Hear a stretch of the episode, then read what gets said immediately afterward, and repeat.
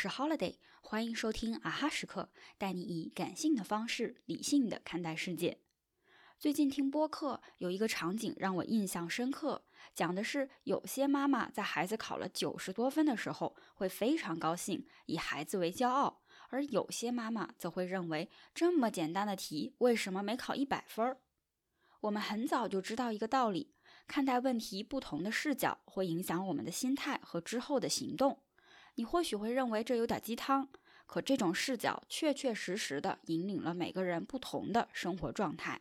现在的年轻人工作压力大，我们可以说是大环境下资本驱使的一种不得已，但同时也是每个人不满足自己的现状，想要争取阶级跨越和更多财富，才导致了职场越来越激烈的竞争和内卷。我身边有个反例，他真的很像日剧里走出来的男生。毕业后一直在同一家公司工作，对于一份并不算发自内心热爱的工作，他在职场上没有表现出野心，只是踏踏实实的完成分内的事情，维持一份能保持得体生活的收入。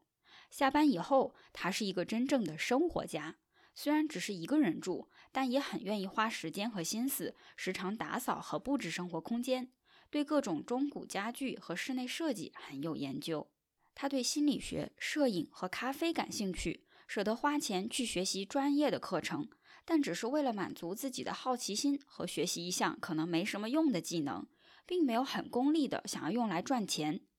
休闲时间里，他坚持跑步，周末偶尔参加朋友聚会，一年能看将近两百部电影。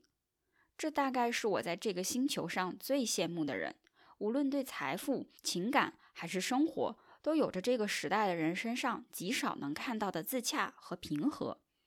这种怡然自得来自于他对现状的满意。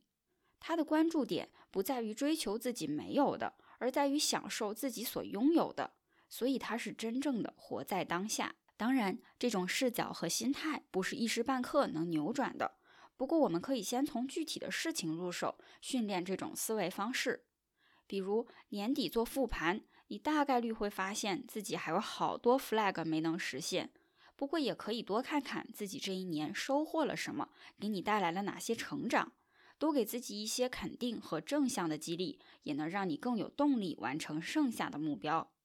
再比如刚开始自由职业或者失业的时候，你可能很焦虑，觉得自己这也不会，那也不会。这时候就很容易盲目的报各种课程，被割韭菜。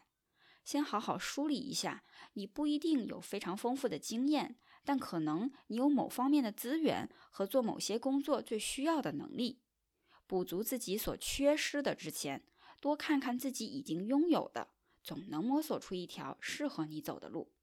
好啦，今天的节目就是这样，希望能减轻一些你的年底焦虑。啊哈时刻，感谢你的收听，我们下一期再见。